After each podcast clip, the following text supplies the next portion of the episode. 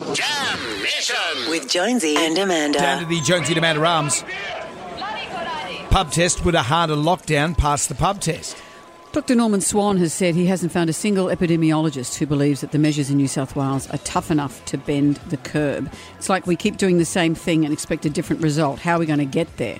So it's not only confusing. Imagine you're living in one of those areas and the LGA next to you, you can go out and about and you think, I don't understand this. There's not really a good barrier. There's just a, a main road between us and that, that LGA. And people are not stupid. They say, we look around and say, well, why am I doing this and not them? It's only a main road between us.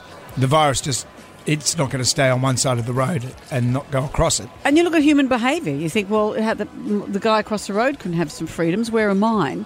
So, would it be easier if we were all put into a hard lockdown? A hard lockdown for a short period of time rather than this bit of this and a bit of that, and we're in it for another month. What do you think? Would a harder lockdown pass the pub test?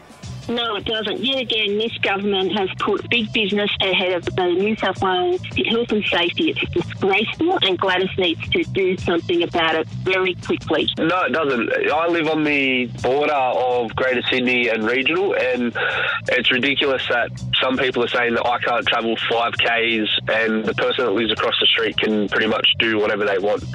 And out here, there isn't a supermarket within a 5K radius, so what would we do then? I totally agree with the total lockdown, but the problem is there's no point going into a massive lockdown with a covering everything if the amount of people who are vaccinated is still the same coming out the other side. We're going to go into such a lockdown, ensure the percentage of the vaccination is increased during that time, or else it's pointless. Hell yeah, there's no lockdown happening at the moment. and I'm in one of the LGA, and it's really pissing me off that I'm stuck at home. And now a husband who can't work.